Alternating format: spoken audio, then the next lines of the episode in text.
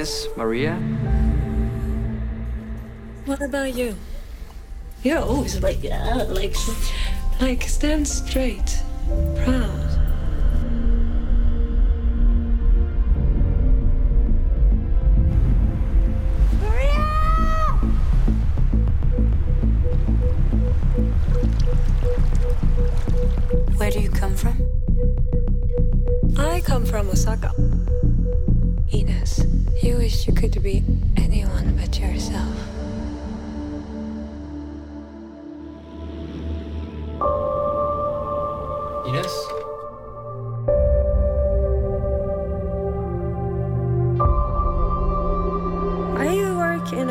Where you can just be whoever you want.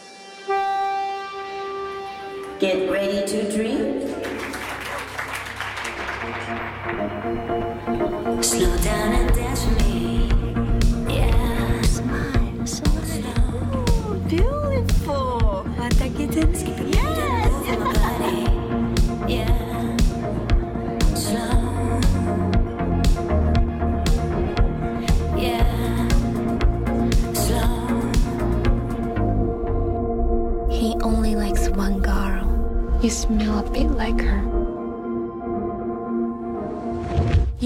About what happened to her?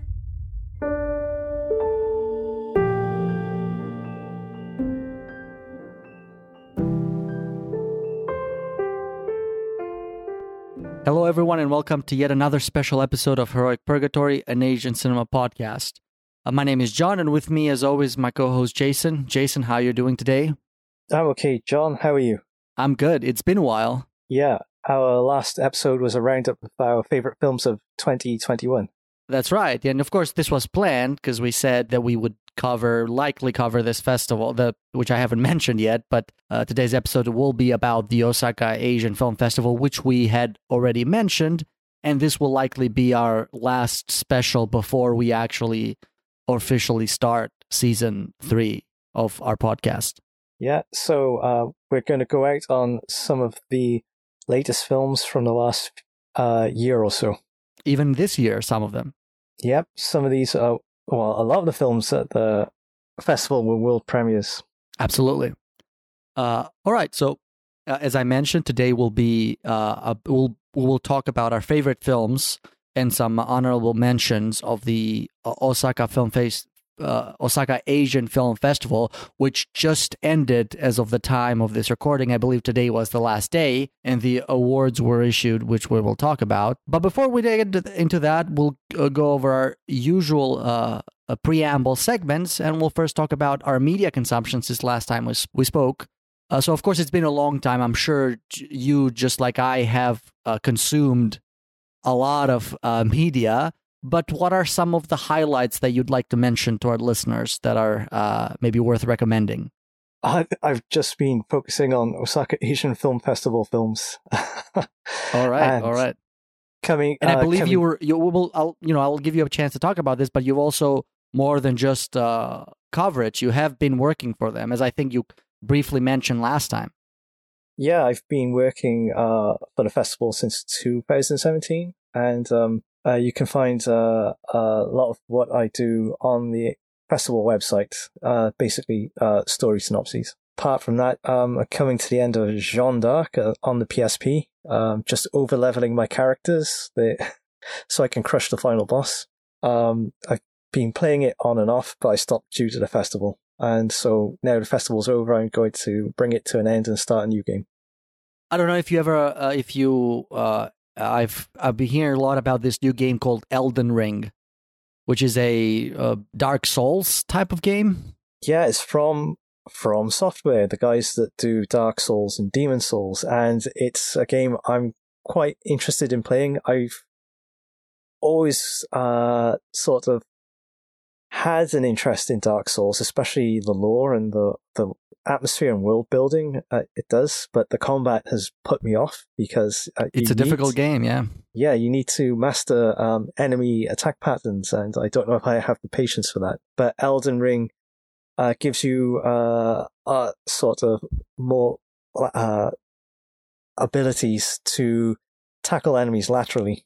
So and you don't actually have to engage uh, enemies um, in a linear manner either. You can uh, go off because it's an open world game. You can go off in different directions and um, explore, and then come back when you're stronger. Yeah, and it's uh, I mean the only thing I know about the game other than it's by the same creators is that he was uh, George R. R. Martin was involved in the story, uh, which is a bit strange because the because these type of games are sort of notorious for having little to no story. Uh, a lot of the story um, comes out in the details of the world. The the the world building, yes. Yeah, so it could be that he came up with sort of like a, a an overarching narrative, and then I suppose so. Yeah. yeah, Miyazaki and his team um, went on from that. Okay. Uh, all right. So, anything else? Um, I suppose the next film I'll watch it might be uh, Sword of Doom or Revolver, the uh, 1970s Italian movie uh, with ah who's the Irish actor? Ah, I've forgotten his name. Ah, he was in The Devils and The Brood. I would not be familiar with him. Oh, he was. Uh, never mind. that that's is that would be the type of movie that um, uh, supposedly Leo DiCap- DiCaprio's character in Once Upon a Time in Hollywood goes to make, you know, in Italy. Yeah, Rick Dalton. Yeah, that's right. Yeah, so the the where he finds he finally finds kind of the success that he's been uh, coveting. Operazione Dynamite. Yep. Yeah. yeah. Um. So anyway, Oliver Reed. Oliver Reed. Oh, okay. That uh, that that's a familiar name. So yeah, so I watched the first. I I started watching the first ten minutes, and I got gripped by it, and I ended up watching thirty minutes before I went back to Osaka Asian Film Festival. So I want to finish the film off. Okay. All right. So in terms of uh, my media consumption, I finally managed to watch Drive My Car uh, by um, what's the director's name? Ryosuke Yamaguchi. Mm, Hamaguchi. Ryo- Ryosuke Hamaguchi. Hamaguchi. Hamaguchi, based on a story, either a story or a novel by Haruki Murakami. It's a short story. A short story, yes. Uh, and um, so, so I, I don't know. It's there's uh, there's a lot that can be said about the the film, but I think the highest praise that I can give it is that even though it takes uh, some you know liberties with Murakami's material, which I haven't read, but I, I've read an analysis on the differences, and they seem to be relatively extensive. It does very much uh, successfully is able because I've read a lot about Mur- Murakami and sort of he has a very recognizable style, a very recognizable tone about his writing, and the film definitely goes a long way to to capture uh, to capture Murakami's kind of very very atmosphere in a cinematic format. And uh, of course, Murakami has had a few adaptations. So the the the bur- film Burning by Lee Chang Dong in 2019, 2018, I think. Uh, that was also based on Murakami's story, but it did not feel like a Murakami story.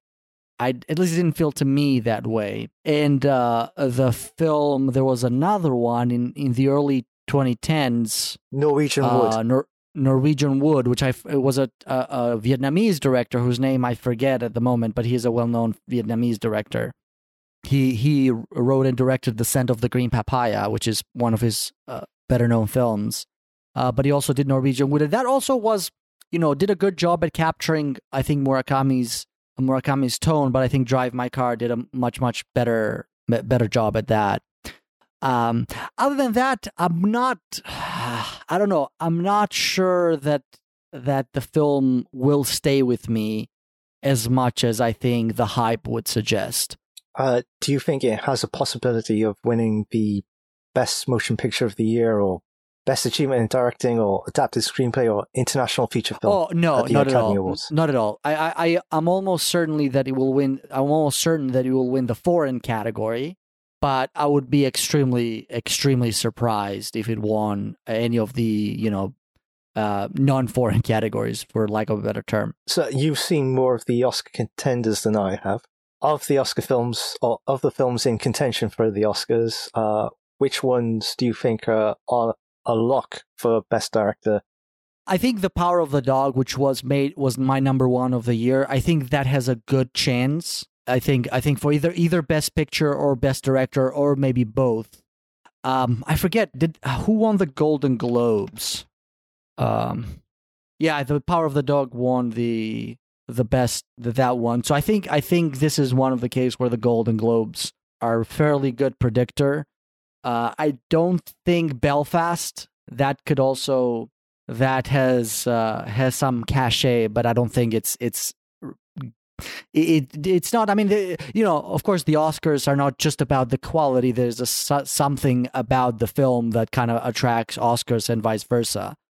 Uh, and I think The Power of the Dog is just the kind of film that that is most likely to win. And I think it's a very good film too. Mm.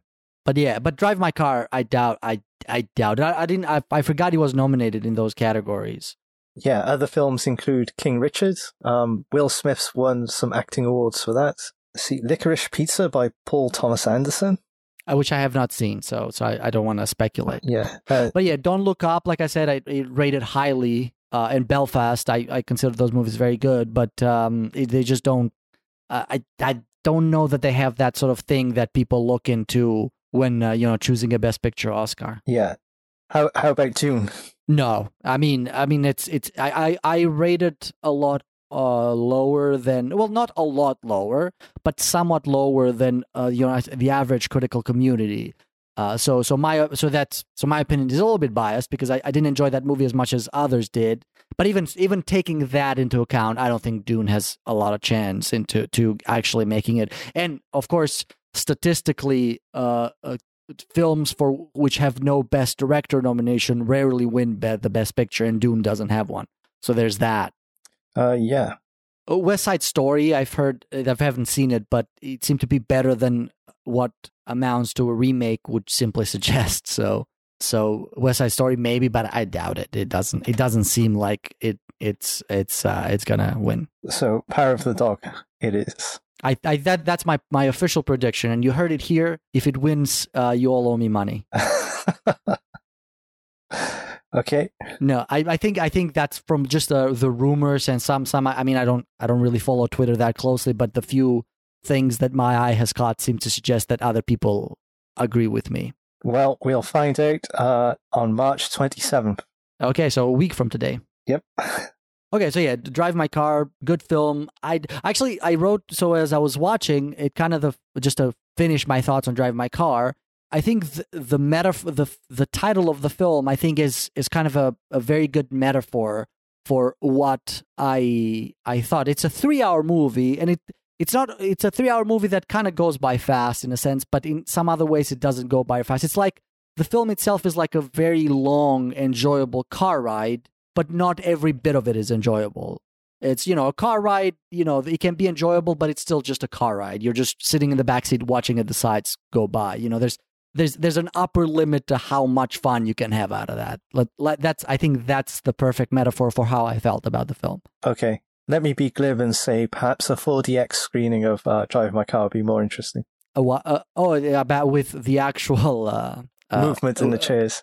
Yeah, but I mean, there's a lot of driving, but there's a lot more into it. About uh, it's not all about driving. It's essentially it's uh, the, the the main character doesn't like other people driving his car, but he he has to give up that privilege, uh, and he has to allow someone else to drive his car. That's kind of the the the main premise of the film. I hope to watch it soon, so uh, perhaps episode one of season three, I'll be able to share my thoughts on it. Of course, yes. Okay, so just to go over a couple of other items. So I, I, I rewatched the series Babylon 5, which I might have mentioned in this podcast again. I'm a big fan of that series, and I, I just decided to rewatch it because it's a very politically charged series for as unexpected as that is for a 90s science fiction show uh, with aliens and all that kind of other stuff. Uh, it is, I think it, it does really reflect a lot of what's going on in the world right now. So I, I kind of that made me rewatch it, and I was not disappointed. I think that's a series that you know it's it's a '90s science fiction show with bad CGI, well, bad by today's standards at least. Uh, and I think still that's that's a that's a series that everyone should watch because I think it's a fantastic show. Yeah, I watched it during the '90s when it was airing. Oh, okay. So, Okay. Oh, I, I actually that's funny. I've heard that that was quite popular in the UK at the time of its airing. yeah, it used to come on Channel 4 late at night. And uh, yeah, I still remember like Captain Sheridan and the Minbari, is it? Yes, the Minbari are one of the the alien races. When you say political, is it is it um, sort of like reflecting what was going on in the world at the time of like the um, Balkans? Yes, so it was it was a combination. So one of the actresses, so Mira Furlan, who actually she died recently. Hmm. Uh, she was she people might know her from playing the for for playing the French woman in Lost, Okay. but she also it was a, she was she was one of the Minbari basically in that show. Uh, she was a refugee of the Balkan War, so she left the Balkans just as the Croatian Croatia uh, Cro- the war between Serbia and Croatia left. Uh, so there was uh, so there was a lot of allegory to that, but there was also a lot you know of allegory to a lot of things, including the fall of the Soviet Union, the Cold War, and actually World War II. So it was it was a very it was a, a very much an examination of history and how history repeats itself. Hmm. And all of those sort of like uh, ideas are reflected in the show. Hmm. And there's also a very, very sort of scary, uh, scary depiction of, of course, the, the in that show, the there's a an Earth government. So the government of the Earth is one government. Uh, there's this very, very scary depiction of how that government sort of slowly descends into totalitarianism Mm. and they kind of have to that's that's a, an important subplot it's not only about the aliens it's also about the the earth itself and they have to kind of like save it from that i guess Yeah, I remember one episode or a couple of episodes. Um, Earth Earth fleets attack Babylon Five itself. yes so there's there's that happens Yeah. all right So, and it Go- comes from uh, J. Michael Straczynski, who went on to do um, Crash. did he i i was not aware of that which crash like crash the 2004 movie Not the Cronenberg one. oh really Not that one. It was the uh, Matt Dillon one. he wrote so he wrote the first so he's mostly known for a bunch of 80s tv shows before babylon 5 which people may like he he was a, the head writer of uh, murder she wrote Oh, okay. uh, so that's a well-known series although fewer people remember today but it was very popular at the time i think it's still a good series for the few episodes that i've seen here and there uh, you know like a, a run-of-the-mill you know detective style mystery but still pretty good I I remember Bab- him for the real Ghostbusters. Okay. Oh, he did. He did write in a bunch of cartoons. Yes, that's true. That's how he got his start. Actually, uh, he did write. So Babylon Five was, you know, uh, very well known because it didn't. A lot of people uh, credit it with uh, the uh, starting the serialization trend in television, which is not true. Uh, there were other other things before it that did it, but it was certainly a, a show that very much popularized serialized storytelling in television. It became a lot a lot more common after it finished running. Yeah. Because that the show was essentially one big serialized story. Uh, and he wrote, I think he wrote the movie Changeling, uh, which was directed in 2008 by Clint Eastwood, with uh, starring um, Angelina Jolie. An- Angelina Jolie. Yes, he wrote the first draft, but he didn't get. I don't think he got credit for the movie World War Z. He was involved with that, but I think he was rewritten. But he wrote the first draft, and he also produced or co-created the show Sense Eight with the Wachowski uh, siblings. Okay. Uh, but I think those are the things that he's mostly known for. I think he's he's worked, you know, outside film and television in comic books and stuff, which uh, people know him more. Uh, but I think in in the visual media, though, those are the things that he's most responsible for. Yeah, I got him confused with Paul Haggis, who um, ah, was uh, yeah, like uh, the writer creator of Due South, which was also big in the nineties in the UK. I see. I see. I see. I've, I've not seen that one. Oh, it's a slice of nostalgia for people who watched it at the time. Okay, and I think that's that's it for our media consumption section. Uh, I do understand, Jason, that you have a few uh, items of news that you have written down, mostly revolving uh, the drive the the continued success of Drive My Car, the movie. Yeah, so uh, last weekend and the weekend before, it was winning major awards. So at the BAFTA Awards in the UK, it won uh, Best Film Not in the English Language, and uh, Hamaguchi was on hand to collect the award. And uh, it swept the 45th Japan Academy Film Prize with Best Picture, Best Director, Best Screenplay, and uh, Best Actor for Hidetoshi Nishijima, and Best Cinematography, amongst other categories. And so, yeah, Hamaguchi shared best screenplay with uh, Oe Takamasa, who one of his films was at Osaka Asian Film Festival 2022. Uh, nice to meet you, it's called. Just out of curiosity, do you, do you know when the uh, the Japan Academy Awards were held? I'm sure it was the weekend before last. No, it was last weekend. Do you know? I'm trying. Do you know who happened to? I'm always curious about this. Who won the foreign movie award? Oh, it's um, was it the latest James Bond film, No Time to Die?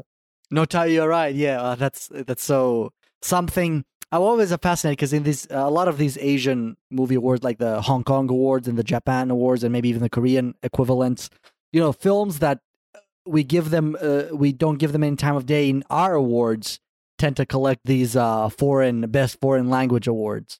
Yeah.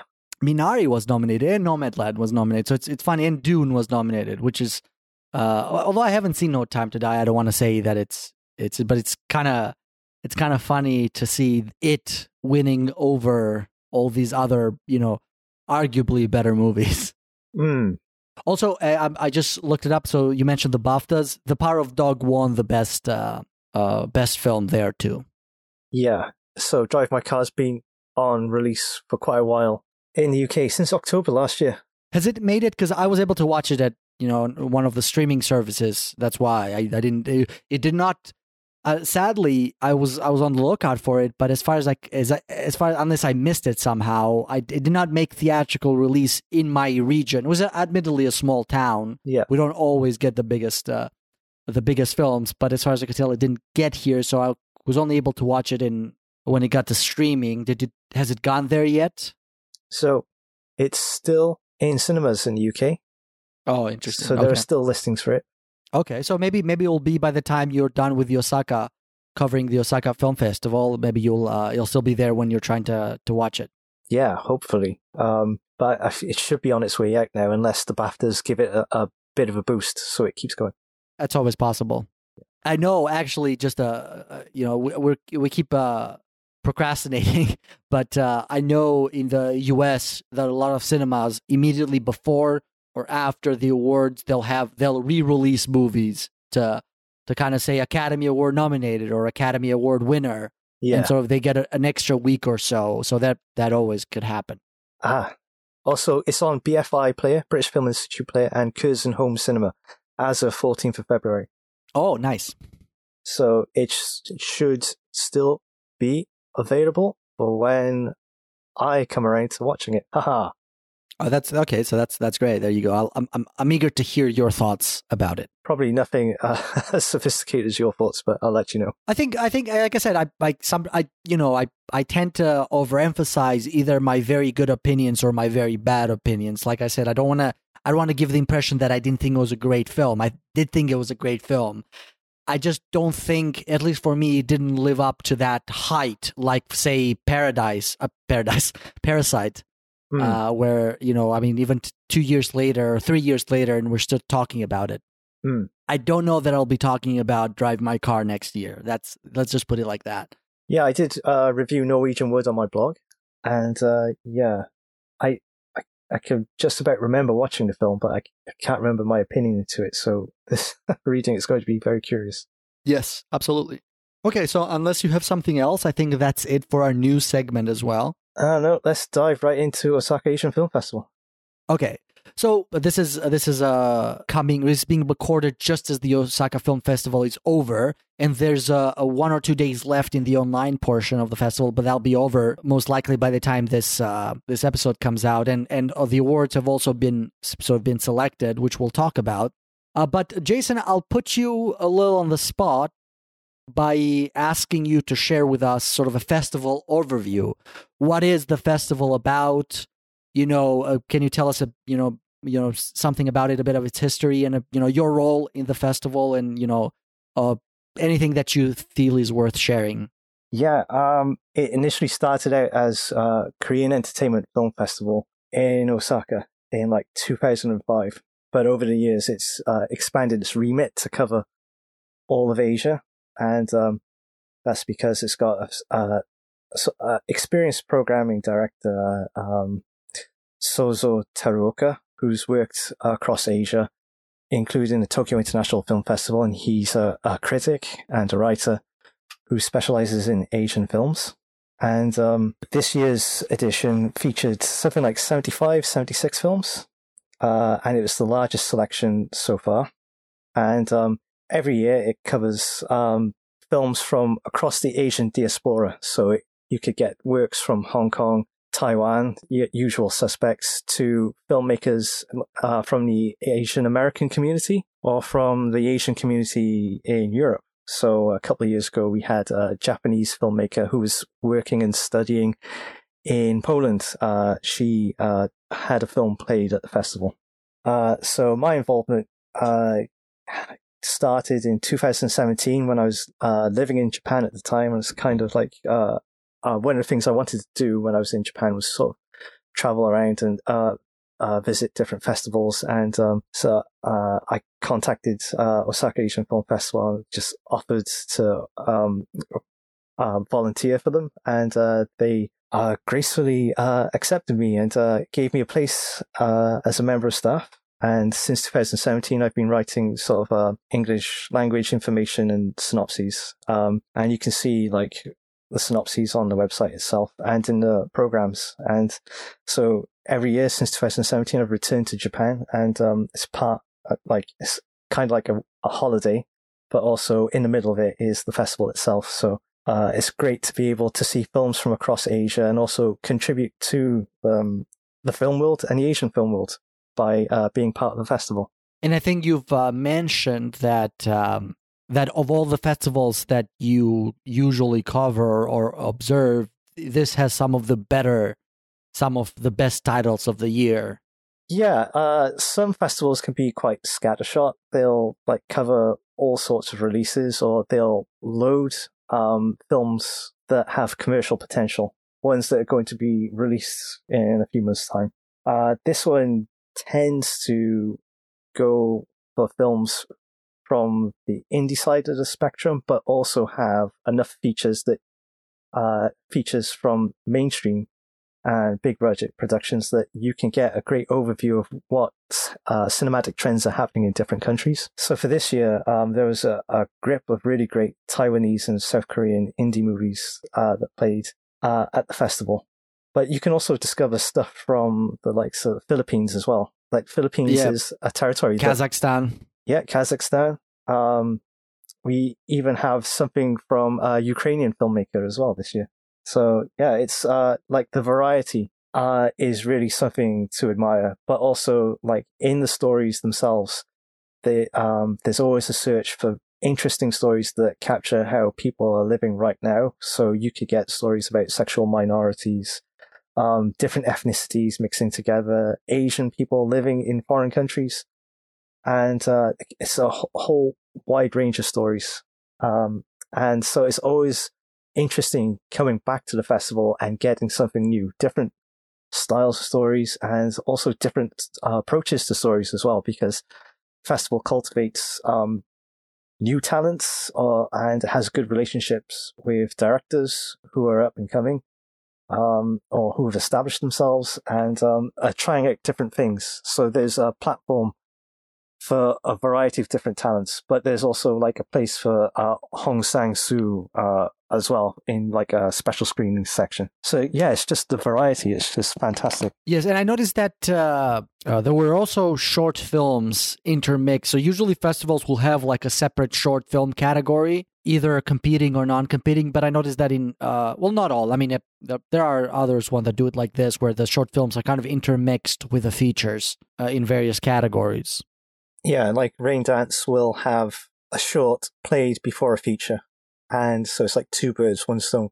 Whereas uh, Osaka Asian Film Festival has uh, short film programs. And this year was, I think it was the largest um, collection of short films uh, available. And what were what were the categories that uh, you know? There's obviously the competition category, but what are some of the other categories that were in the in the festival? This year, we well, we've got the traditional ones like the Indie Forum and Hosen um, categories, which focus on Japanese indies, and you've got a special focus on Hong Kong, and uh, there's also a special category dedicated to Taiwan and uh, New Action Southeast Asia. So it covers a huge area, and you can have um, all sorts of films from Indonesia, Philippines, um, South Korea, and uh, there's always a mixture of uh, features and uh, shorts put together. So I, there's a thematic element to some of this as well. So there was an extra effort to, well, during the selection process, it became so, uh, you know, you could detect trends in how filmmakers were tackling blurring lines in sort of like ethnicity and um, nationality and uh, sexuality as well. And so you can pick out different uh, thematic trends in the festival. Were you involved in the selection process of the festival? Uh, yeah, I was able to watch uh, some of the Japanese indie works and sort of uh, give a comments uh, about them and just to uh yeah just to yeah. That's always fascinating yeah. I was uh yeah i was remember i mean I, not not not uh, the same thing but similar i was once involved in the editing panel of a of an amateur short fiction magazine uh and it's funny so of course you get you get more in fiction more so than in film because of you know the the process but you get the you know the obvious bad ones but you have to reject. But there's also the ones that are you know reasonable good works but maybe don't fit exactly what you're trying what is the style or the thematic uh, subject or or other um, or all the criteria you've kind of set out to do. And i imagine selecting films in a film festival kind of falls in the same uh, the same challenges are, are involved in, in the process. Yeah, I like at the selection stage, you get a huge, huge variety of films. Like some films are meant to be seen, and those ones you write uh, positively about, and you try to give constructive feedback on um, some of the uh, films that don't quite work. Yes, absolutely, absolutely. Uh, all right. So, anything else uh, that you'd like to say about the festival before we actually go in and and run through our individual top five films of the Osaka of the Osaka Asian Film Festival? So yeah, the cinema portion ran from March 10th to March 20th. So today, as of the time of recording. Yeah, today was the final day. Uh, awards and uh, final film screening, Miss Osaka which is uh, uh we'll, the... we will talk about the awards after our top five. We'll just mention who won what and, and whatnot. Yeah. So yeah, Miss Osaka is like a Norwegian Danish Japanese co-production, the first ever co-production of such uh, a, a, mixture of nationalities. Uh, but uh, this year we had an online portion. Uh, this was the second year in a row where Osaka Asian Film Festival has been online, and that ran from March 3rd to March 20th, and it featured 10 films drawn from past editions of the festival. So, uh, real mixture of indie works, some from directors like debuts, uh, Oe Takamasa, uh, the writer of Drive My Car. So his work, um, Nice to Meet You, played uh, online, and that was his uh, directorial debut. But you also had uh, like lots of great indie films that should be rediscovered. It seemed like we had, uh, although we couldn't get um, filmmakers from abroad, you know, usually in uh, more normal times, you have filmmakers traveling from across Asia to visit Osaka and um, interact with the audience. Uh, due to COVID 19, um, sort of uh, meet and greet uh, was toned down, uh, but directors from Japan were still able to attend. I see. Yeah, I know that a lot. Uh, some of the films had uh, introduction videos that accompanied them on YouTube. Yeah, this was. Uh, I think this was the second year we started doing introduction films, introductory videos for the films. Unfortunately, no English subtitles, but still. Uh, yeah, I'm not sure about the process on that. I think some filmmakers were able to put uh, subtitles. Interesting. Okay. On their films. But yeah, the Osaka Asian Film Festival is one of the best because it provides a lot of English language information and English subtitles for films. So, Like a lot of these Japanese indies might not be able to travel abroad if it wasn't for a festival like Osaka, where people actually put in the effort of putting together English subtitles, high quality ones. So, uh, uh, just curious, who, I don't know if you would know this, but who pays for the subtitle? And does the festival actually do it, or are the filmmakers responsible for providing the subtitles? Because there's a process with uh, involved in that, of course. Right. Uh, I'm making a lot of assumptions now. I can't say for certain. Um, but I think for the Japanese indies, the festival, festival Okay. mostly does it. That's interesting. That's very interesting. For some of the, yeah, no, I can't say for certain, so best cut that out. Okay, well, it's fine. It's fine. I mean, we'll just leave it as an open question. But it is it is interesting that at least the English subtitles are required, which is of course can make a difference. Yeah, I know that the festival does provide English subtitling services, so I just, I'm not sure because I've never asked how extensive it is. Yeah. Well, still, I mean, having English subtitles done for the purpose of the festival can facilitate it. Can facilitate a future release of the film, especially in today's uh, with today's methods, which releasing a film online is a relatively easy process. At least as far as the technical aspects and the cost are. Of course, licenses and and release rights and all that can get maybe have legal complications, but but the process of having a film released online is very very easy even for a small indie filmmaker. So so having the subtitles available is is a is a huge step towards making the film more available to the west. Yeah. And also being part of a festival is like that, uh, signal boost because there's so much content out there. absolutely. Yes.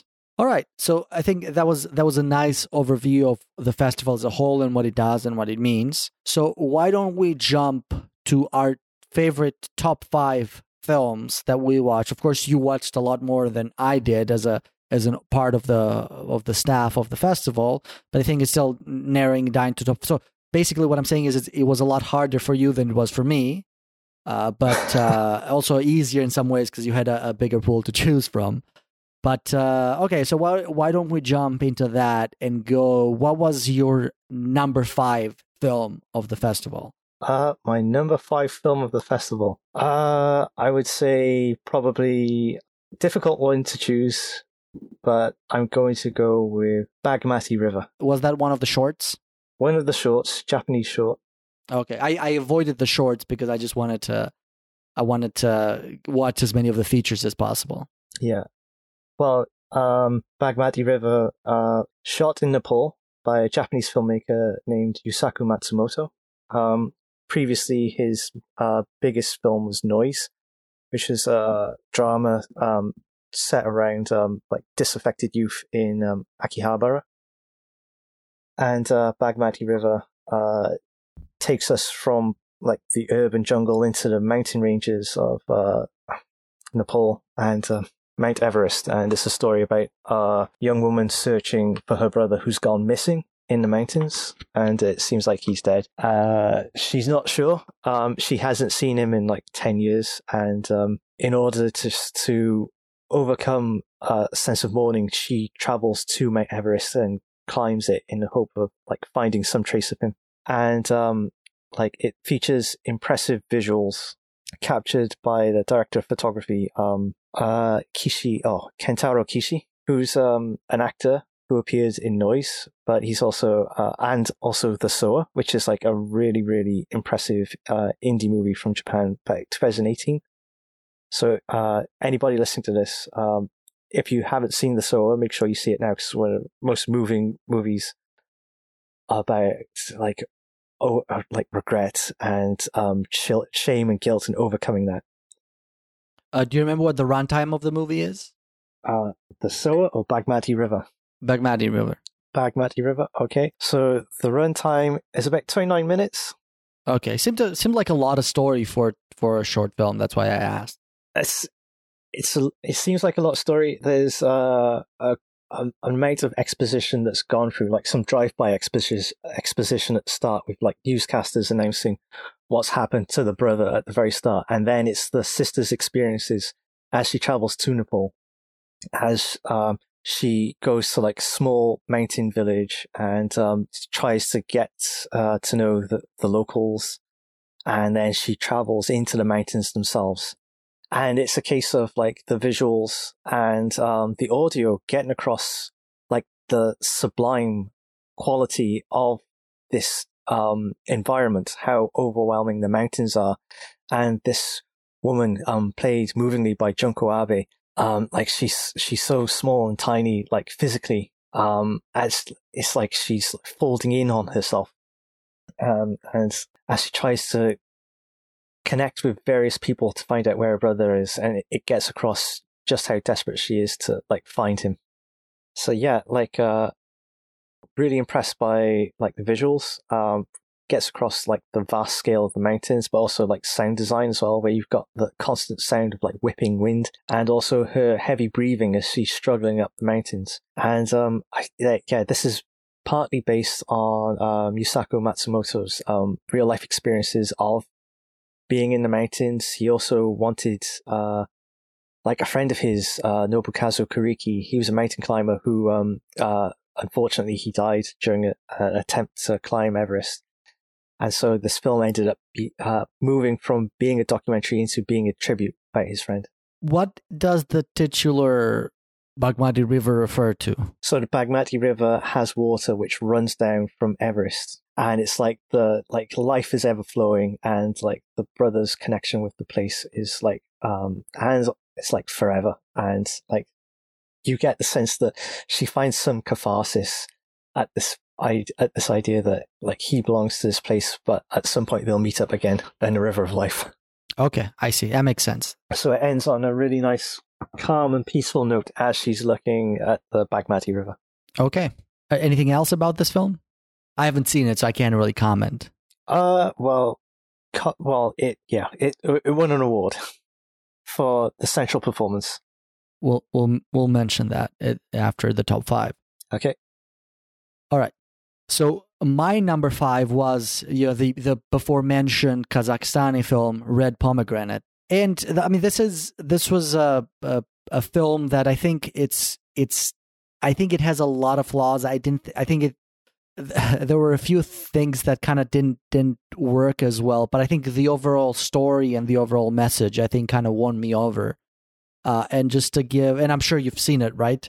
Yeah, yeah. So it's about it's sort of a challenges certain tra- tra- traditions, which I'm not sure are how prevalent they are in Kazakhstan versus how prevalent they might be in this particular region of South Kazakhstan where the movie takes place. About sort of the concepts of shame and how people, either younger people or women, are not supposed to to speak out uh, in fear of shaming the family or the community, and most most important, the place of men in society uh, and men that are considered respected in a particular community and what and what forth.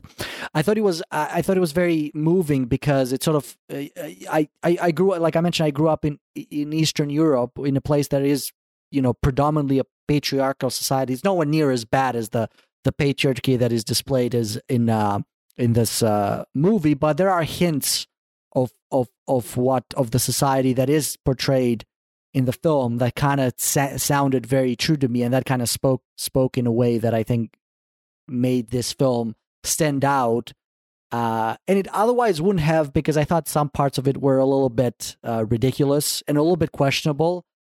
Uh, and maybe you have uh, uh, you have uh, an opinion about it, but the space themes that are in the beginning and the ending of film of the film, I don't know if you know what I'm talking about. Yeah, yeah.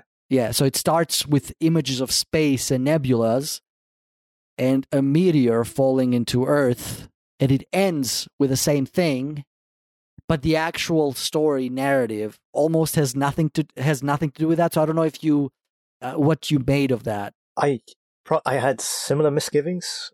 Uh, the ending was um, unsatisfying. It seemed like it had multiple endings. It didn't know how quite how to stick the landing.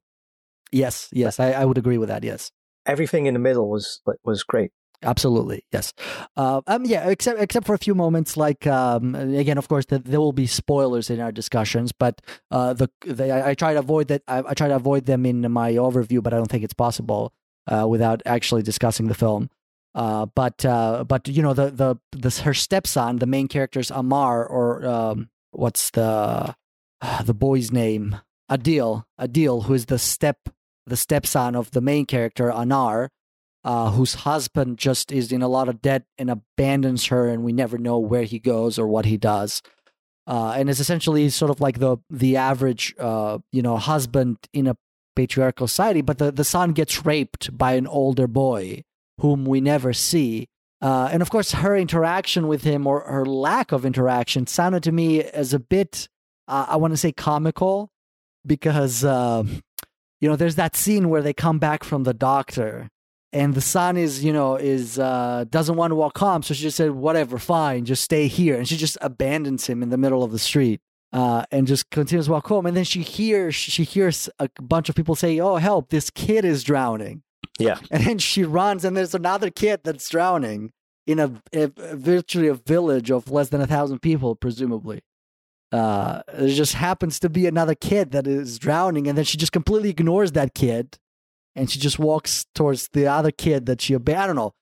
It it it, it uh, that that uh, I wrote down in my notes because I I made a note of that because it literally made me do a spit take as I was I was drinking some water and I spit it on my desk because that's that's a that was a a, a funny an unintentionally funny moment.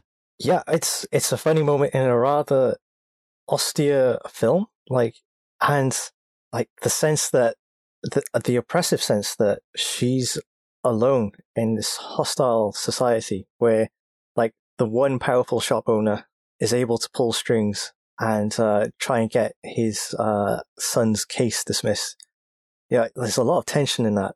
And then when the, the husband comes back and like he like he's acting really atrociously, but like you said, it plays into the sense that like in a patriarchal society, you cannot bring shame to the family. Yeah, and it's it, it, the the the husband at one point says when they're at police station, she says, "Why can't I can't I drop the charges? I I can make decisions for her."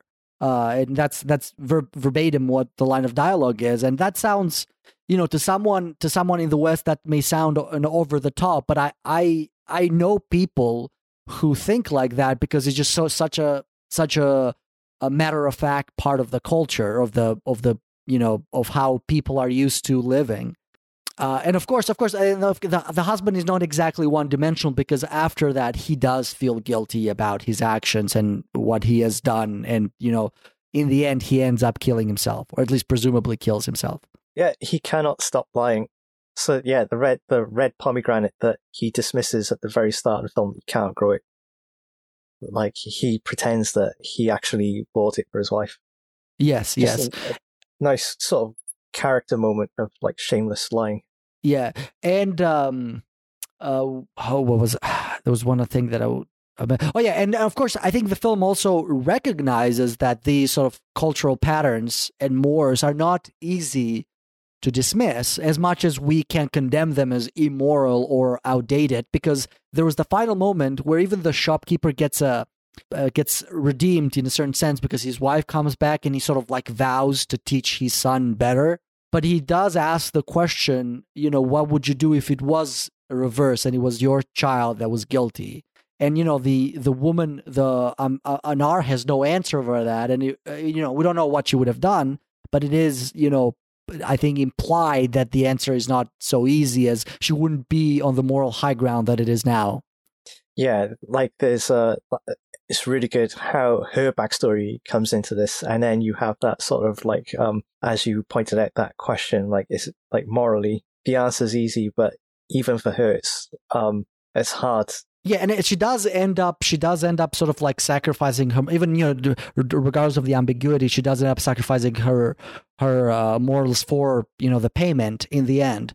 And um, you know, there's there's a few things where I wasn't sure exactly where the film stands in terms of okay, so there's this tension between the husband. There's this almost difference in philosophy. between The husband who is mostly seeking economic, uh, the economic high ground, the economic wealth and then the wife who doesn't care so much about the economic help versus the moral moral high ground the moral health and she even says to him it says he says why am i condemned to live uh, to be poor all my life and she says it's not it's not money that you need it's a wealth of morals or something like that and that reminded me of parasite Hmm. uh, there's that scene where the wife in parasite says talks about how how it's easy to be nice when you're rich. Hmm. And and I think that I'm not sure exactly what type. I think the film was uh, maybe taking the easy way out, was sort of giving, uh, which I, I don't think it does because in the end, again, the the the wife does end up selling out. Uh, but for for a while, it seems like the wife is taking the easy out, despite being poor, despite being you know uh, desolate and abandoned, she still can take can do the moral thing, which is again I'm not I'm not sure how a realistic approach is that because again, like the line in Parasite, it's easy to be nice when you're comfortable, but if you're poor, sometimes you have no choice but to act immorally uh, because it is the you know just what you're forced to do and a lot of these problems a lot of these moral problems a lot of a lot of the problems of patriarchy maybe can be traced down to economic disparities But she comes from a background of wealth because her father's a mine owner. So it's so easy for her to be able to talk like that. Uh, but at the end, they're all compromised in some way. and there's a meteor falling down on earth for some reason Yeah. But, uh, and it was interesting seeing like uh, sort of Soviet influence on the village as well.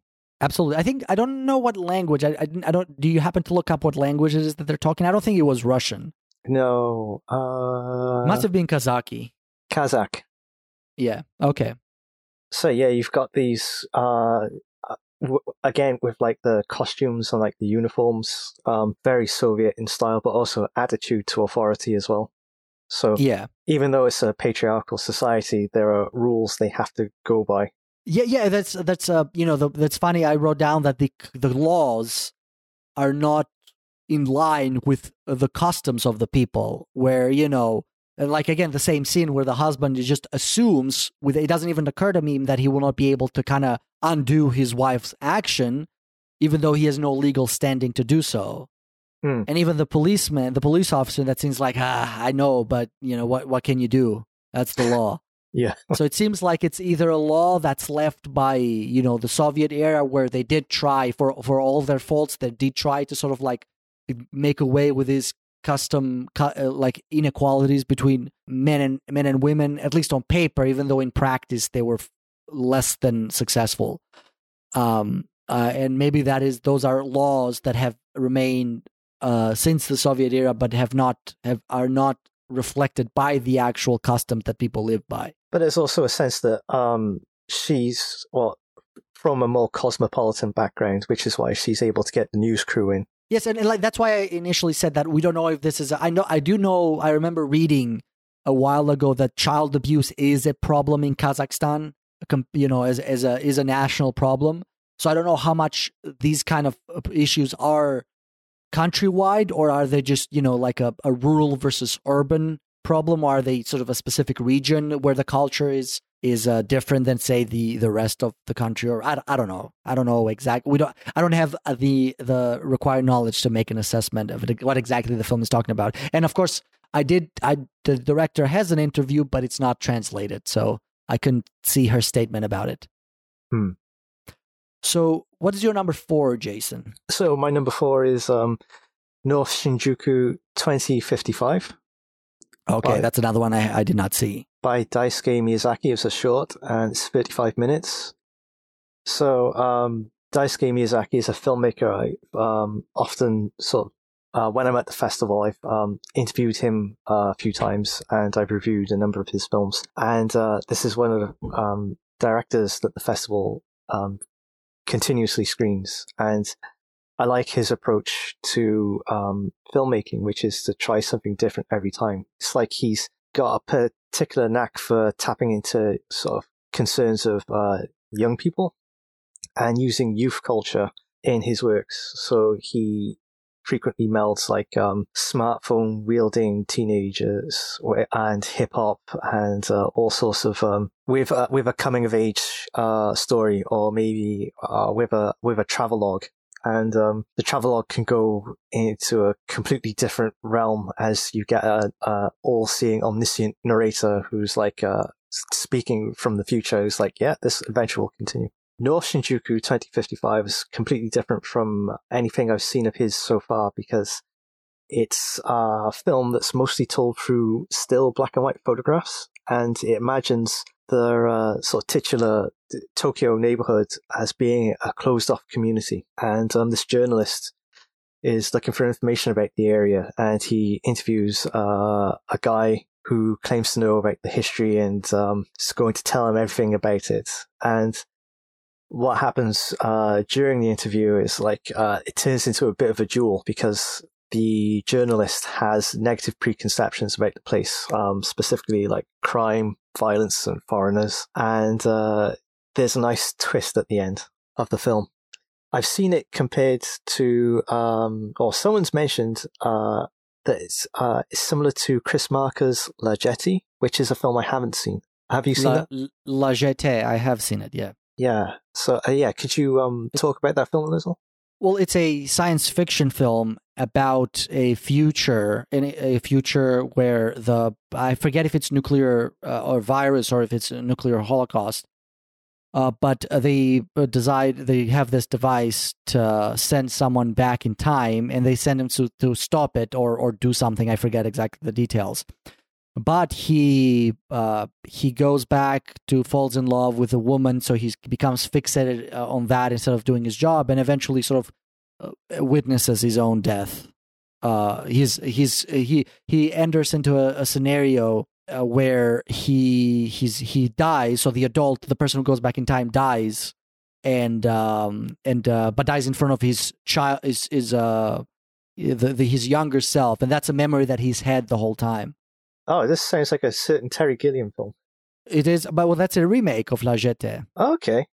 So so Twelve Monkeys is a remake of La Jetée, and um, actually, yeah. So I'm uh, yes, but the, the the difference is, of course, Terry Gilliam's film is uh, entirely is a, a, regular film, whereas La Jetée is, to- is told almost entirely through still pictures. Okay. So it's a film basically like a slideshow with an a narration, but it is a very compelling one. It's a very well done with black and white photos, very moody, very evocative. And there's only one brief shot of a movement, and that's when he finally meets sort of the woman that he becomes obsessed with. Okay. But otherwise, it's entirely still pictures. But they're it's very good, and it's a short, it's a 20, 30 minute film. So I, you know, if you can find it on YouTube or something, watch it because it's a it's a nice film. Well, this one also has evocative black and white photographs, and uh, it there are some uh, full motion uh, moments um, to, just to punctuate certain sections, especially at the end where the street informer kind of brings a close to everything. But but yeah, the two actors who like you're listening to them deliver a lot of um, exposition, and it's their their voices and the way the captures and the pictures is perfect. But Miyazaki also goes out into the community itself. He like I'm I'm guessing he's taken photographs himself of like uh, urban locations uh, and the people in these locations, and he selected like actors who've just got these really interesting faces. Like like with spaghetti westerns, uh, you would get like people with like gnarls or twisted yeah, yeah, features. that's that. That was um, uh, what's his name? Uh, the director Sergio Leone. So Leone loved showing close-ups of people with interesting faces. Yeah, like Miyazaki does something similar. So like he really builds up the atmosphere with this film. So it's like completely. I like. I went into this blind, and um, I was really impressed because it took me like this is a science fiction a science fiction film that's like because I hadn't seen La Jetée, it was something totally new to me. The visuals, like the still images, go by at quite a good pace, and there's lots of variety to them. And uh, then it links into like historical photographs as you go back into like the samurai period, Mm. and um, and there's like nice linkage that way. And also, there's uh, the soundtrack is brilliant. It's like urban street noises, um, trains rattling by, sirens going, um, and uh, eventually it culminates in the in a surprise ending, and then like a banger of a final track. Yeah. So definitely check it out if you can uh, see see it. Okay. Uh, so my number four was the Hong Kong film "The First Girl I The First Girl I Loved," uh, directed by Candy Ngo and um, Young Chu Hoi, I believe. I hope I pronounced those right. And it's a Hong Kong film about the arguably failed relationship of two women who were friends in high school and through various circumstances separated through life. They are um, uh, they are reunited again, and their relationship goes through several ups and downs. Uh, and in the end, they sort of amicably, uh, uh, amicably reach a state of status quo that I can't really decide if it's a happy ending or a tragic ending. Uh, maybe a little bit of both. And uh, and um, I think this could have been my favorite film of the festival, except for the ending, which I don't know how to what to make of it. It's a sort of a reconciliation between the two lovers, one who has sort of like remained uh, a lesbian throughout her life, and one who sort of treats it like a phase, I guess. And in the end, they sort of they decide to remain friends. And I think it, I don't I don't know what you what you make. So let me let me um I guess I didn't give a plot summary, but it's about it's about these two friends, Wing Lee and Sylvia Lee who somehow have the same last name. Although I guess that's that's that's common in China. Uh, take take they, grow up together in the class, and sort of without realizing, they sort of develop a more a, a relation that is stronger, their friendship, until they get caught and circumstances force them to separate. They uh, they reunite later in life at a when something tragic happens to one of them. But when when one of them tries to sort of restart their relationship, uh, the other one stops it, saying that it's not time yet. We will have time to do this later. But then when they finally meet later, later the one that did not want the relationship is married to a man who whom we see nothing about and it seems like a very cardboard marriage to be honest and i can't like i said i can't decide if that final marriage scene where the two friends uh, uh visible similarly sort of appear to sort of have reconciled and make up and sort of have have accepted that their relationship just friendship and nothing more is a happy scene or a tragic scene hmm. yeah it's uh throughout uh at the in the first half of the film naomi's unsure about her feelings uh for her friend and um, it's kind of like then there's uh, who sort of draws out sort her sexuality. Yes, and then yes. it's kind of like a tragedy at the end where like a heteronormative um, situation reestablishes itself. But it's filmed in such a way um, that it's more wistful than anything else. It's filmed like it's it's it's the entire film is almost like it's done through an Instagram filter. Like I, that was infuriating in the beginning, but you kind of get used to it. I know it, it was appropriate for like teenage, you, you know, what you imagine teenage girls. I, I don't think they could have they they had to do it throughout the entire sequence. I think it's the entire first half that looks like that. I think they ease it down later as they grow old, but it's I don't know. It's still yeah. I'm, I'm still not sure how I feel about it. I felt like it matched the sort of um, subject matter, especially with, with, with regards to like um, how teenage girls view the world, or teenagers in general view the world, and it does take a sort of harder edge when they get to university, but that um, that's uh, that has less time uh, devoted to it to explore how like uh, they come to like a final concrete decision about how they'll handle their sexuality. Yeah, and I think I think the relationship between the two is just kind of a it's how it evolves from you know it's it's Sylvia who makes the first move and Wing is just too reticent to accept it. And it seems the film is almost uncertain whether it wants how much it wants to lean to lean in into the these uh these uh women's sexual uh, like sexuality and and in the end it's almost still remains undecided like we don't get the impression that wing has had relationship with other women. We see her have a relationship with other with another uh, with one of her university friends just just out of spite, not necessarily that she has feeling for him. But it's kind of it. That felt more like curiosity. I, that's true. I I agree. Yes, but we don't. Yeah, I'm, I did not get the sense that she is really into that that guy. It was either curiosity or out of spite because she had just met Sylvia and had to, who had told her that she had a boyfriend and he was serious. Uh, but but after that, you know, it's clearly that she's not really into him. But then we never see her, you know, pursue another, you know, female relationship, another, you know, lesbian relationship. Yeah, yeah, it's like um, she's held a candle for a friend and uh, for so long, and then she has that really, and the way it's filmed is such a horrible experience, and that she continues to persist, uh, holding the uh, like her, her friend in such, you know, holding a candle for her friend, and it doesn't uh, come true. Yes, and that uh, reminded me. So I wrote down that this the film is like a mix of Wong Kar Wai and the show from the CW because it's kind of reminded me. But it also gave me a lot of Whispering Corridor two vibes. Absolutely, absolutely. Yeah, in the sense not not the horror stuff, but you know how their relationship is sort of like uh, depicted between the two the two girls.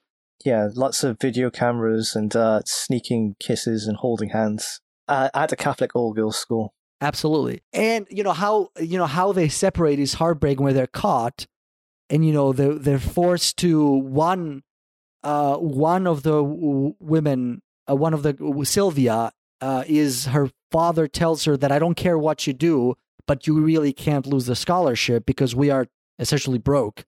Yeah, that, I thought that was a refreshing aspect of the film, which is like fathers were pretty laid back about it; they were accepting, but that class element does pull them apart.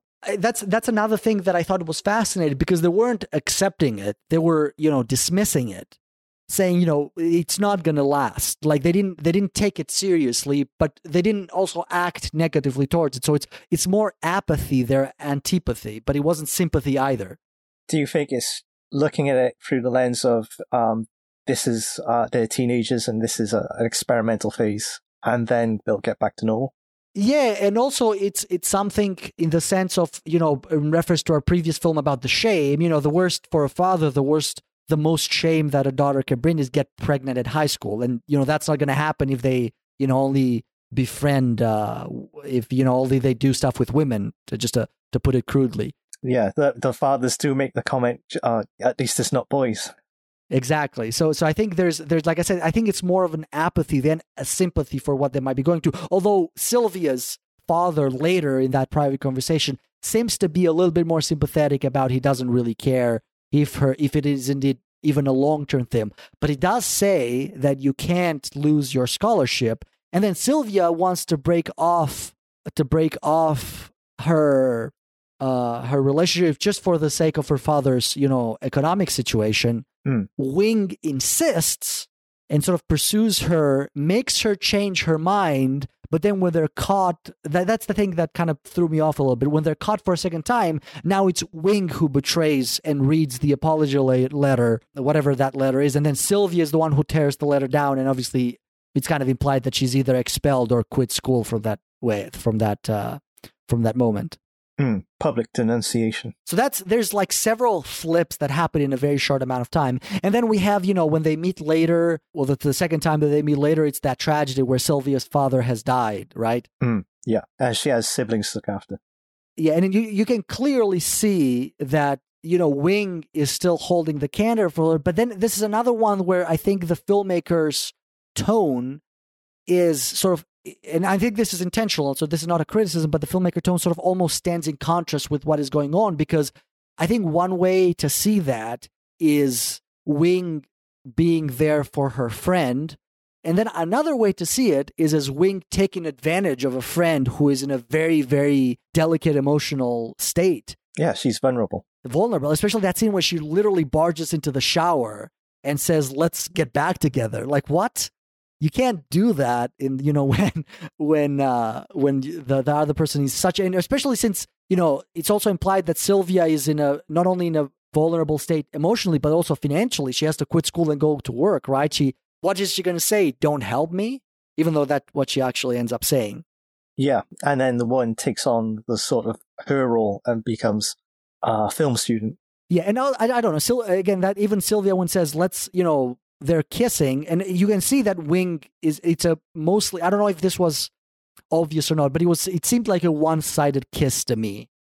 Do you think it's kind of like um, the filmmakers were soft pedaling as much as possible to make it more accessible?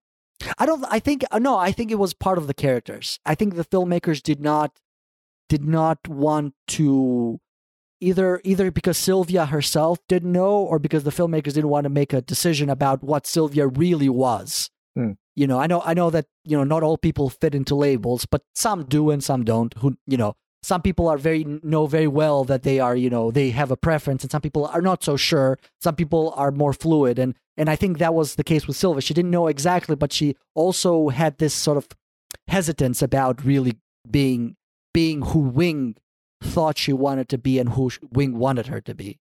yeah, there's uh, yeah, it's it is absolutely possible that she's bisexual, and at the end, it just it does seem like that. Yeah, and it's also possible that she was it was just a phase for her. Yeah.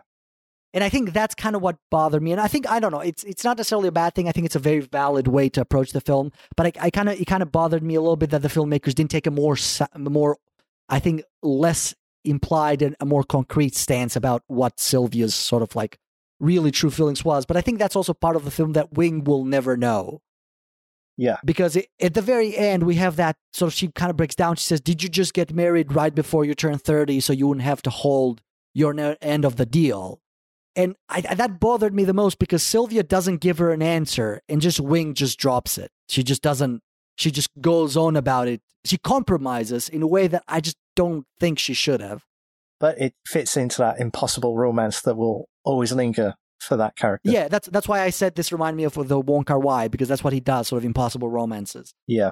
But yeah, so I don't know. I, I think I think that the film, perhaps the film's ending is valid for from an objective point of view, but it bothered the hell out of me because I just did did not like the compromise with which it ended. Uh, but it does it does fit kind of this this dissatisfaction. Okay. All right. So what um what's your number three? So my number three is Days Before the Millennium, a Taiwanese film. Okay, another one I did not see. So please talk about that. So it's like two hours and 28 minutes long. And yeah, uh, I went into it blind and I had no idea what I was going to get myself into. And it turns out to be a really gripping drama about um, Vietnamese uh, immigrants in Taiwan, specifically uh, women who've married uh, men and uh, have gone over to live in Taiwan. Vietnamese women uh, made that choice to travel to a foreign land looking for a better life. And finding out that uh, some like the men that they've married aren't as rich as they had hoped, and um, it's told over like the decades from 1996 all the way through past the millennium and um, it's told in such a way that it's dreamlike because you've got um, lots of like fades fading in and out while you've got like this uh, music this droning music like chanting that goes on and it's got a slow atmosphere but it, it actually like absorbs you into what's going on and it wraps a lot of themes into it from immigration and different ethnicities um, coming together to the plight of women um, in uh, relationships that can be abusive. And um, like I, I found the visuals were really arresting, specifically like uh, the way scenes were shot and the way they were lit. So like um, they were like uh, tableaus or like uh, with Vermeer lighting to to um uh light uh, and um the way the actors are framed just fascinating and you would have something in the foreground or maybe some camera movements uh just to make it even more interesting.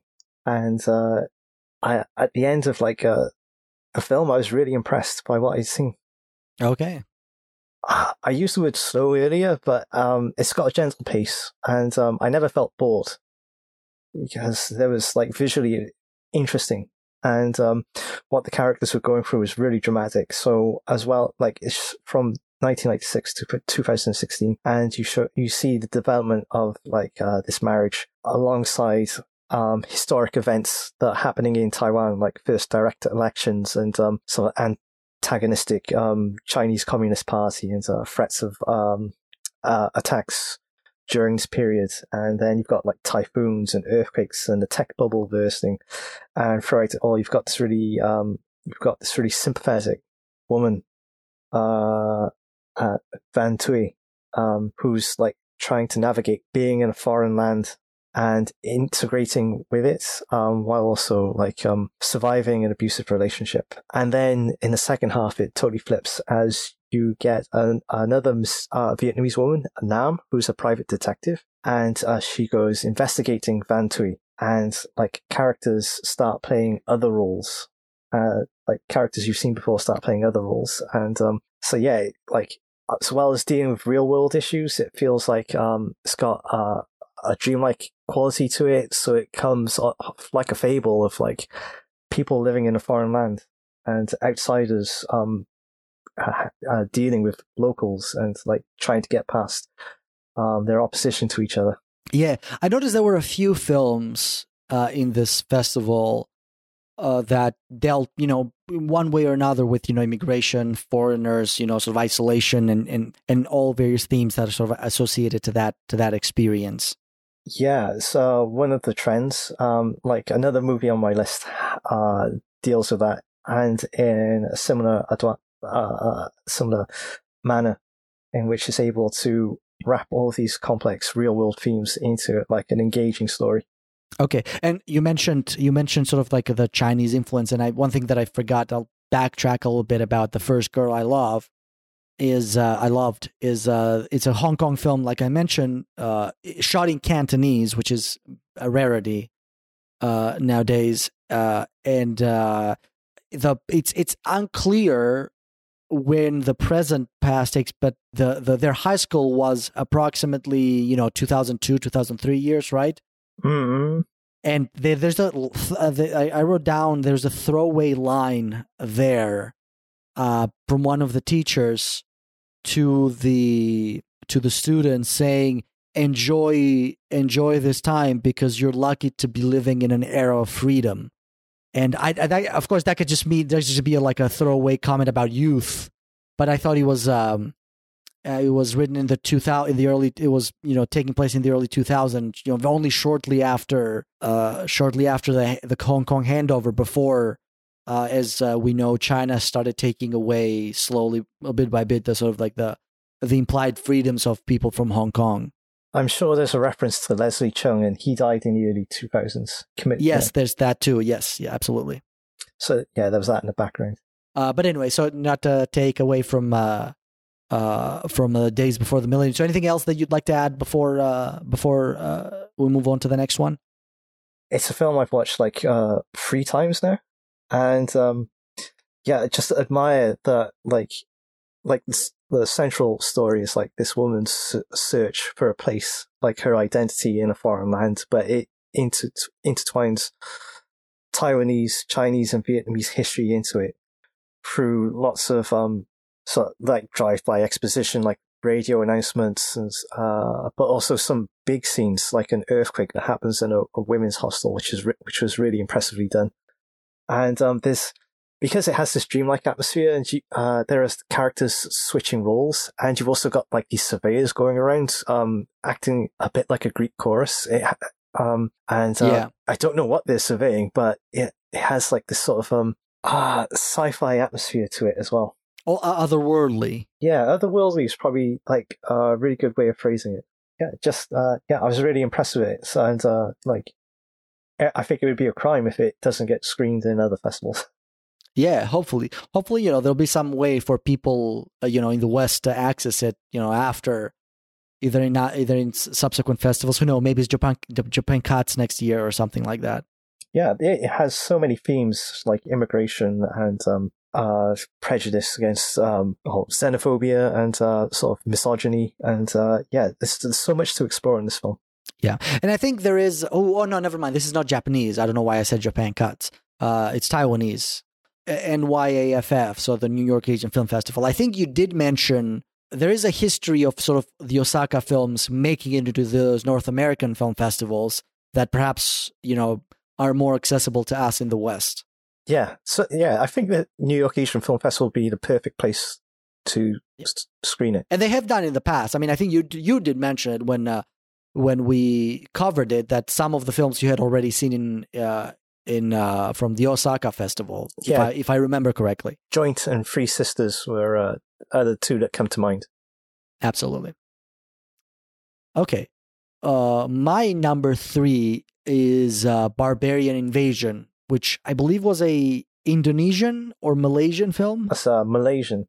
Malaysian film from with a Malaysian star, but with a Hong Kong pro- uh, co-production apparently and it's about an actress who who was also a single mo- mother who had retired from acting to sort of to pursue to focus on her family but after being recently gone through a very highly publicized divorce uh, she decides to go back to acting, and the director, her director friend, suggests uh, that she go through. She comes back with a, uh, a what what's the movie that they're trying to imitate? It's like a Uh, Jason Bourne movie.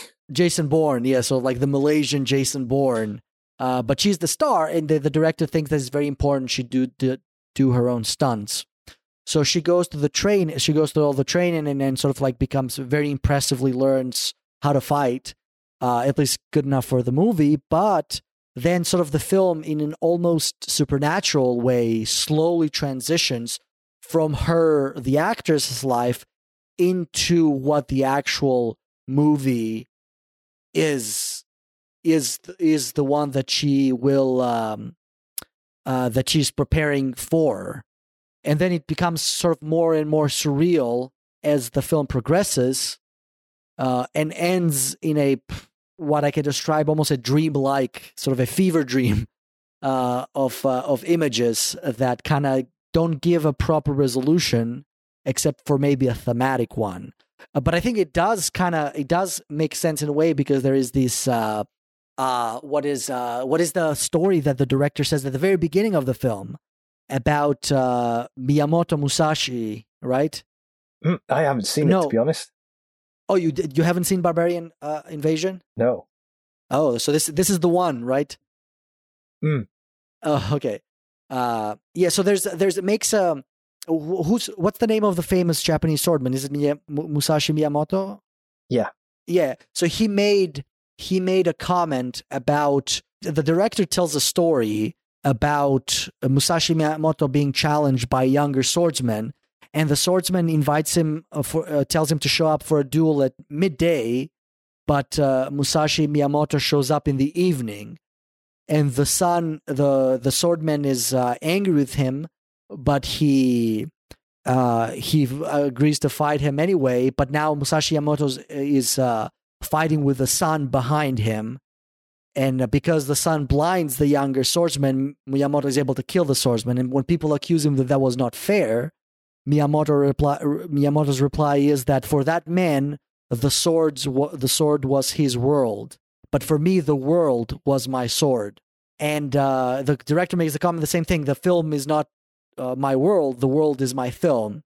And it's I think fitting that the the film transitions from the real world seamlessly into the world of the film that the actress is supposed to take place, and it ends in a very very surreal scene where even the film doesn't doesn't doesn't get any closure. It just kind of like wanders off into a bunch of surreal images. And there's even a scene of a guy walking on water, of the director walking on water, and that's how the film quite literally ends. Hmm. Uh, so that's why I wanted. I was very curious to get the director's opinion of what exactly what exactly was the sort of the motivation behind because the, the director is also the star of the film, Mm. and she's a real sort of star in uh, uh, in in uh, Malaysia, and she, just like her character in the film, the actors also took a break for several years before returning to this film. So there's I suspect there's quite a few autobiographical uh, autobiographical elements to the to the film Mm. But it's very surreal. The fighting is very well, so that's another aspect. I mean, I don't know that I would call it as an action film, but there is quite a little bit of fighting, especially towards the latter half, uh, where we're into the world of the movie that she's supposedly filming. Uh, and the action is quite good, and she's, you know, the trainings montages are, you know, uh, somewhat cliche, but also very well done. Uh, and she's, uh, you know, she's, uh, she goes through, you know, so like the typical Hong Kong movie uh, uh, fighting scenario where she learns to fight uh, in the in the same way that the the the bride from Kill Bill does. Okay. Uh, yeah, but it's I, I thought it was a very good film. There's there's uh there's some references to Philip K. Dick, and there's uh uh especially for like like books like Ubik and Androids Dream of Electric Sheep, and I think that has to do with sort of like the surreal world within world element that the film has. Uh, because there's uh, you know one the, there's a one sort of computer hacker who's again the most stereotypical computer hacker that we that we often see in these kind of movies. Uh, but he's like sort of his bookshelf full of these kind of books. Uh, that's definitely sort of a nod to the structure of the film itself, where it's like a story within a story, and we don't really know what's real and what's not. Mm. But it's an interesting film. I didn't know quite what to make of it. I think uh, I think it's sort of a I think it, it definitely requires revisiting, but it, I think it intrigued me enough that I placed it as a number three in my list. Okay. Okay, so what is your number two, Jason? My number two is uh, The Girl on a Bulldozer. Okay, Uh, South Korean. that is movie. uh that is my number one. okay. So, um, I, I guess we can talk about it now. Yes, absolutely. So, yeah, it's like I've seen it uh, billed as. Uh, I think the director himself has billed it as a revenge drama, as a 19 year old girl has to sort of clean up the mess her father Which is not which is not what the movie is. No, it's not. It's like Yeah, her father, like you get the sense that this girl has had to take care of the family because the father is a, a gambling addict and uh, drove her mother to an early grave, and um, he's uh, bad money, and it seems like he's in debt to uh, to a politician, and then mysterious stuff happens, and he's involved in a car accident, and this 19 year old girl has to take on all the debts, and there's a mystery surrounding the car accident, and um, you know, it seems like uh, it might be a revenge thriller, but it turns into a mystery. But then it turns into a character study of this, uh, uh, with like heavy socioeconomic and sort of political themes Yes. to it. what I just uh, to interject there a little bit, uh, what I wrote down is uh, she is a character from a revenge thriller, but thrown into a more grounded, realistic drama. Well, it reminded me of something like um, Green Room or Blue Ruin, where you've got real life people involved in like these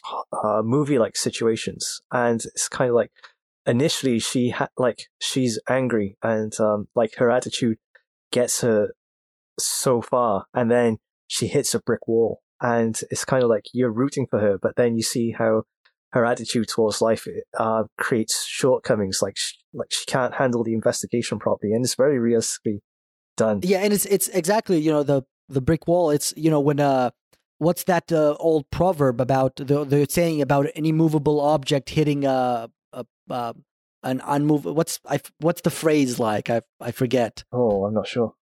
Oh, the an immovable object hitting a an impossible. I don't know. Anyway, there's something. There's something. There's a saying like that that I think fits very well because she is a sort of a, a tour de force character that does hit a brick wall. Yeah, and like at, it's an immovable object meets an unstoppable force. Yes. Okay. Yes. That's that's kind of I think the metaphor that goes with her as a character and the situation that she's presented with.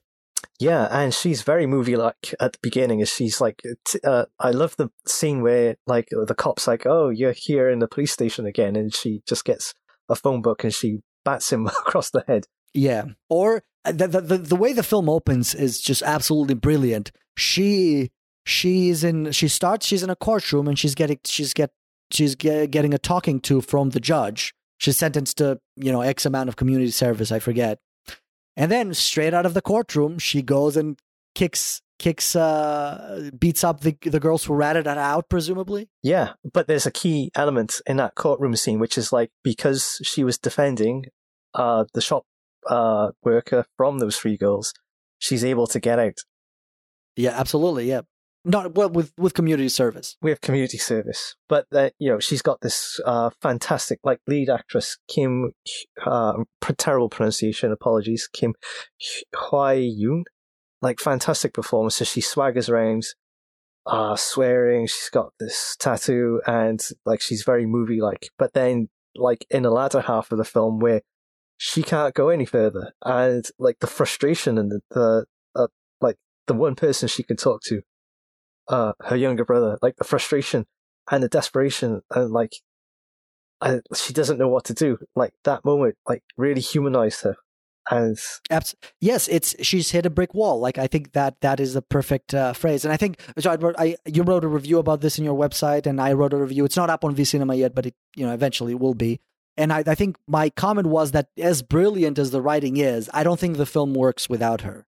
I think she makes the film. She makes it what it is. Yeah, it's like the the story isn't so much about her revenge. It's like it's like her coming to terms with like her father's legacy, and that's dovetailed neatly into um like the revenge aspects of the film.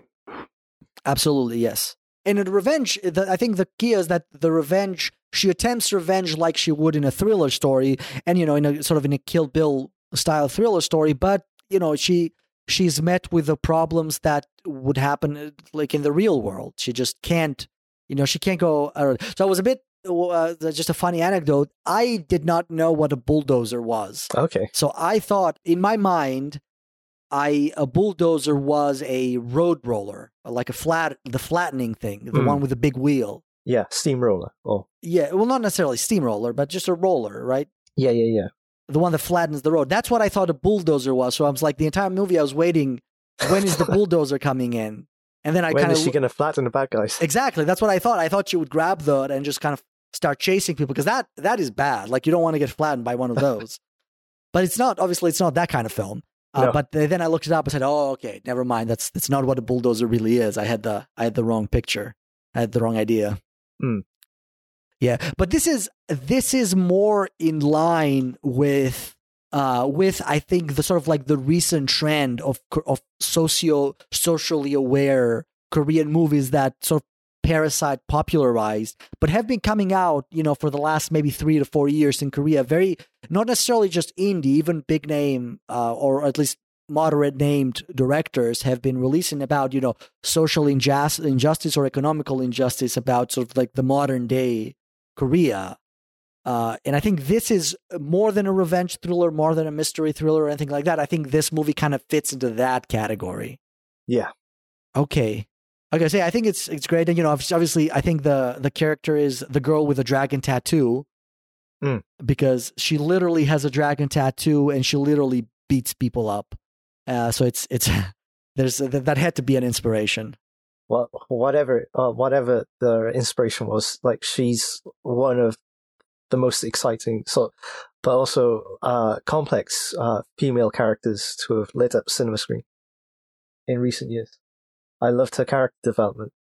Yeah, absolutely, absolutely. And and I think the ending is I think it's so I mean it's it's so fascinating because of how well and complex it is because it's both a resignation. It's both an, a resignation that she cannot change the system. Yeah.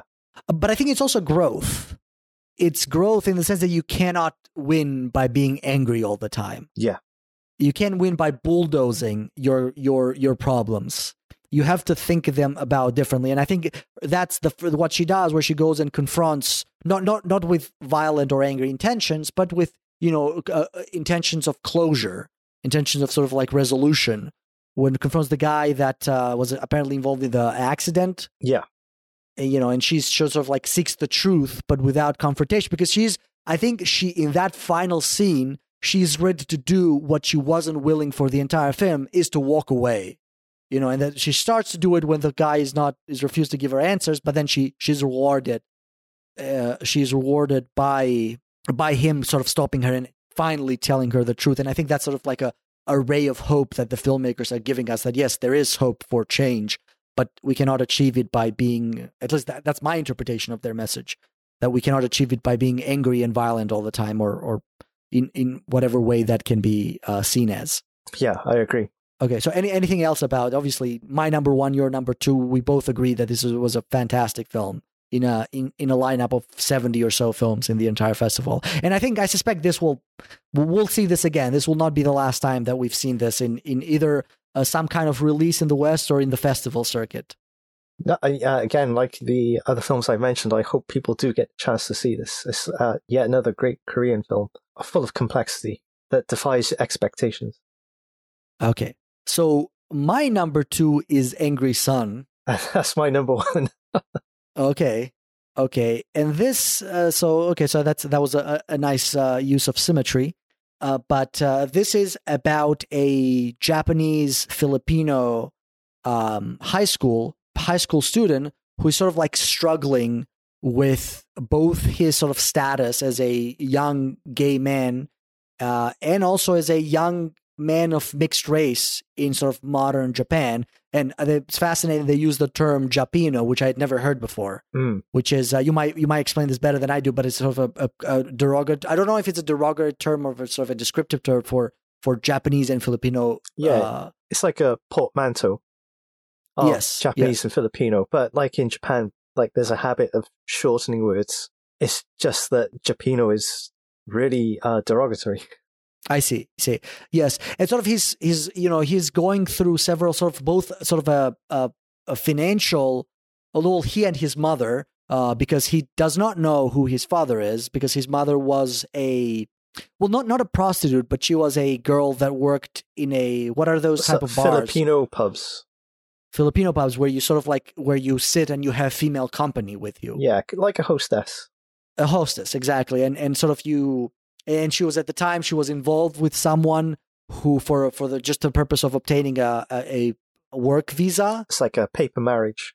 uh, exactly but she was also uh, but but that was sort of a yeah exactly paper marriage. but she was also involved with someone who was is actually the father of her child but they don't know who it is Hmm. even though even though she's getting alimony or at least the son is getting alimony so there's so there's that crisis the crisis of identity but there's also a financial crisis because of because of uh, certain circumstances i think covid maybe Yeah, uh, COVID is shutting down Filipino pubs. yes and her her mom is not uh is not um eligible for um like social security.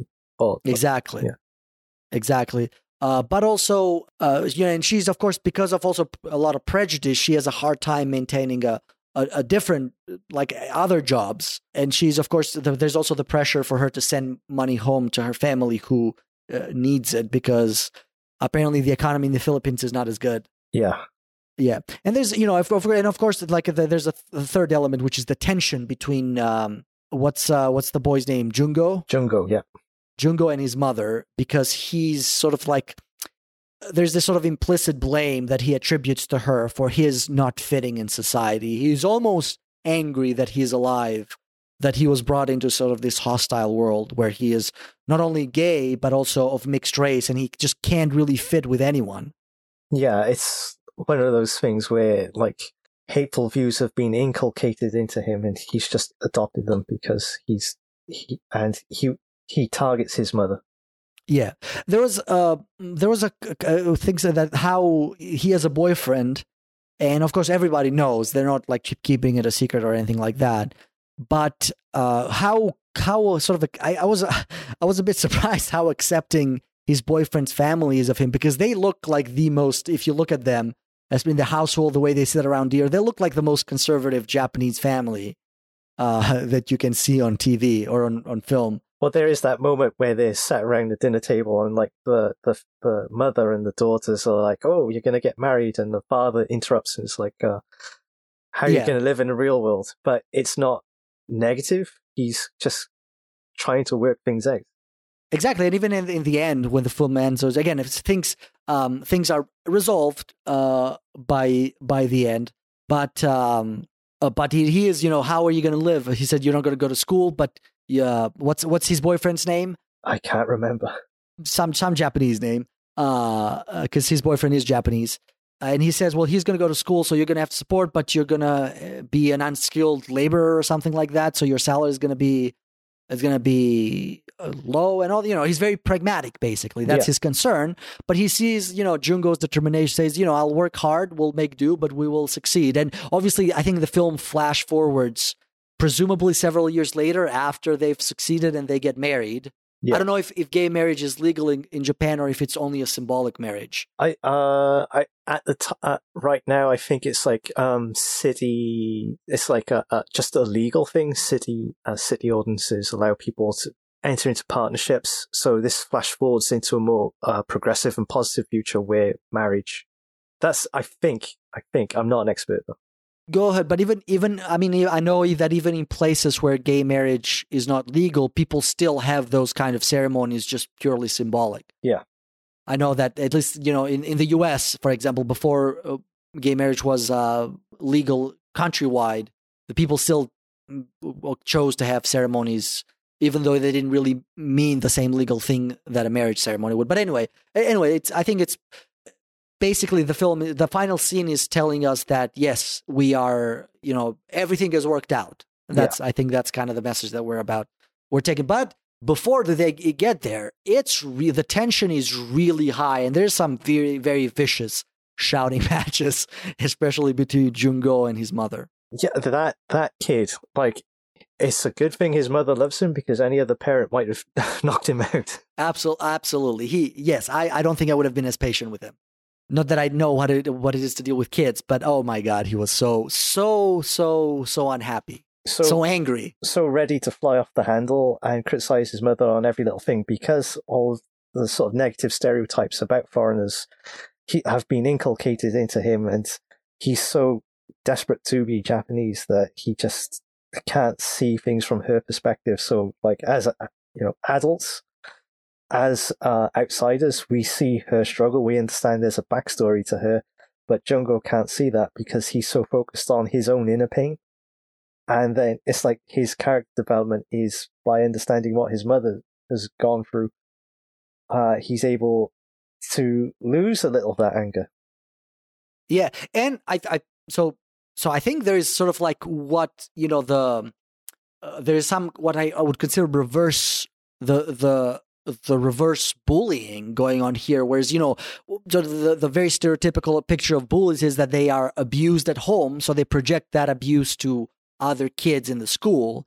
But now here's almost the reverse: is he is he is unhappy, he is sort of abused in various ways in the outside, in the real world, because of who he is, because of what he represents, and then he sort of like he can't he can't do anything anything at uh, in the real world, so he kind of brings that in all to the only person who can lash out at, and that's his mother. Yeah. And there's so many painful scenes to watch between them. And Yes. And I think again, this is like the girl in the bulldozer.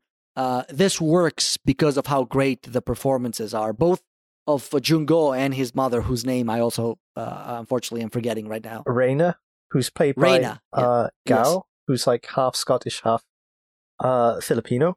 And she's a singer as well. Her Japanese was pretty good, or at least sounded to me pretty good. Yeah. Well, she's able to switch between um, uh, Tagalog, is it, and um, Japanese quite fluently. Yes, and I, it, it, it we kind of get the sense that the son doesn't uh, doesn't speak the his mother's language. He's been to the Philippines, uh, but when he tries speaking Tagalog, it like uh, his mother mocks, makes fun of him because his pronunciation yeah, is yeah. That's that's kind of towards the end, right, when they kind of have that moment together. Yeah, but uh, like if you didn't have that strong performance from Gao as Reina, like this, this would be a a, a, a horror movie. This would be like a, a terrible Ken Loach movie. she she is able to hold his own against sort of his like like his rage. Mm.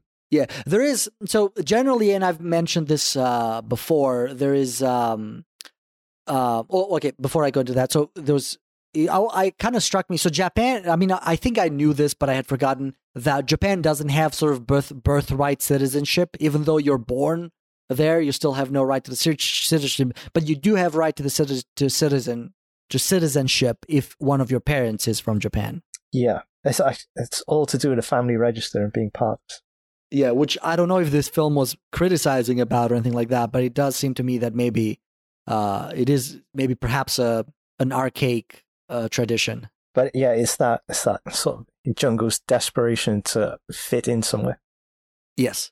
Uh, okay. So what what what was trying to, what I was saying in a, on a sort of unrelated note is how I've generally commented before about how it bothers me when um, when uh, uh, like uh, young people or kids are given attributes of adults, and here sort of a, little bit of that is happening where we have the three kids, so Jungo, his boyfriend, and that asexual girl, who are sort of making such big plans, and they're what seventeen years old. 18, Um, 19. Yeah, and I don't know. Like I, it, it seems to me that like most kids don't make that those kind of plans. But I think it works here because these are not regular kids. These are sort of marginalized uh, members of community, and and I, I I have noticed both in real life and also like reading about people and sort of understanding a little bit about cultures that are minorities in many way or marginalized about way that they don't sort of have the luxury of acting their age. They do have to maybe think ahead, and when they don't think ahead, things don't work out so well. Yeah, they have to work harder. They have to negotiate uh, mainstream society in a way that people who are part of it uh, never consider. Absolutely. But I, I do think younger people are talking about these things a lot more, and it probably reflects the way um, young people in Japan are getting into these issues. I'm no expert. Think, yeah, of course, pe- people of lower socioeconomic, in the, lower in the socioeconomic scale, do, do again. They don't have the luxury of kind of like waiting to see how their life turns out. They, you know, they have to make a decision: do I go to school or do I go to work? Uh, but still, I don't, I don't know that you know, like a, a like a high school boy would think, yeah, are we going to get married now? Ah, okay, maybe. I'm so, people. eh, I'm used to in the West where people do that are either immature or they do it strictly for religious, for religious, uh, uh, because you know whatever religion they believe in doesn't allow them to be get together unless they're married. So that that's kind of what happens in the U.S. But of course, I am aware that we're talking about different culture here, so perhaps the the, the norms are different. Well, that's one of the interesting things about Jungo's character, which is he tries to act like an adult. Like he's drinking beer before he's hit the age of 20. And, uh, yeah, he's challenging like older people and, um, he's like taking, he's trying to take charge of the family finances, but at heart, he's still this wounded child. And like there are these moments, like such as when he's cuddling his, uh, stuffed animals and he's crying because his boyfriend's, um, cut him off. Like you, you remember that, oh, you know, this guy's not just an asshole. He's a, he's a kid who's struggling with something. There was um there was one thing that kind of threw me off a little bit, and there did seem. I mean, he for for one one thing that we know for him is is a sort of an amateur photographer, and he has this Olympus Pen rangefinder camera, which is a uh, a fairly cheap film camera. Uh, and uh, but he also has. I don't know if I misinterpreted this or not, but almost an Oedipal fascination with his mother. Did you get? Did you get any any kind of hint of that? Edible fascination. What? You like how he secretly takes pictures of his mother. Oh, like uh, they have that big argument Oh. on the riverbank, and Yeah, and how he observes her sometimes. yeah, it, it seemed. It seemed to. I mean, again, he it's peers into a room and he takes a picture. exactly yeah. So th- a few moments like that, I think. I, mean, I guess you could just interpret it in many ways, but it. it I, I wasn't quite sure what to make of that. I was. I was. I was wondering if you did. Sort of like um, observing his mother, but never really looking at her. Yes, yes, and also again, I mean, I guess the her his objection to her remarrying could be interpreted in the same way, although it could be interpreted in many ways. I guess. Uh, like it's probably like due to like sort of cynicism that oh, this is a foreigner trying to uh, secure their place in the country. Okay. All right. So, any anything else uh, that uh, you'd like to say about this movie? Yeah, uh, really well directed. Um, great pacing, great, um, like fantastic performances from the leads, well handled by the director. And Was this a first time director? no, no, no, this is like uh, I think it's the third or fourth feature. Okay, Iizuka Kasho. I've, I don't think I've heard of him. That's why I'm asking. Yeah, so like um, his first film was Futa- uh, was Our Future, Boku no Mirai, and it's about uh his sort of um, experience uh, coming out as transgender, and um, that was like 2011. And uh, earlier this year, he released Futari no Sekai, which is uh, another film about transgenderism, but it's like set over a period of like 10 years. And I think this is uh, his third feature. Um, in be- uh, third or fourth feature. Uh, in in between, there's been shorts and maybe one other feature. So um, operating since at least 2011. Okay. I think, like uh, you mentioned it earlier, and I'm uh, uh, I mentioned it earlier. It's like um, blurring the li- lines between like boundaries between communities and ethnicities and um, sexuality, and it's here. It's all here, uh, but it's all uh, molded together into a really accessible drama. Yes, yes, and it's and it is the the drama is sort of what kind of dominates the film, and it's not, it's not it's not uh, what's the word I'm it's it's not lecturing in any way, even though it does have a very clear, I think, sort of uh, stance, but it's not lecturing. It is all done through the drama, and it's a very well drama. Of course, you know the, the his identity is a very element part of the conflict, but you can sort of transpose it uh, in different people and you could still work as a drama. And I think that's sort of like what makes it so powerful. That makes it relatable to people who don't necessarily go through the same struggles that these these particular individuals, these particular characters are going through. But you could watch it. You could sit someone down and you can explain this is how prejudice works to marginalize people and make their lives harder. Absolutely. So yeah, the didacticism doesn't take you out of the drama. You these are still real characters you feel could continue living after the film's finished. That's why it's my number two and your number one. and uh, number one for you is Girl on a Bulldozer. Yeah, which we already talked about. Yep. So I think that was uh, that were our top five movies. So why don't we? So those were our favorites, and you know, for me, it was mostly a, a partly a limitation of what I I was able to watch. Uh, but why don't we, Jason? Why don't you go over what awards were uh, awarded? I think just today or yesterday, perhaps, depending on what time zone you're in. So yesterday in Japan, um, today for the two of us. Um, so the Grand Prix, the Best Picture award went to Aloners, a Korean film by Hong Sung-eun. Uh, which was another one I was not able to watch. uh, I think it's available on Netflix Korea, and uh, she's a, she's a female director, and it was like uh, uh, her debut, um, straight out of like uh, film school. Mm.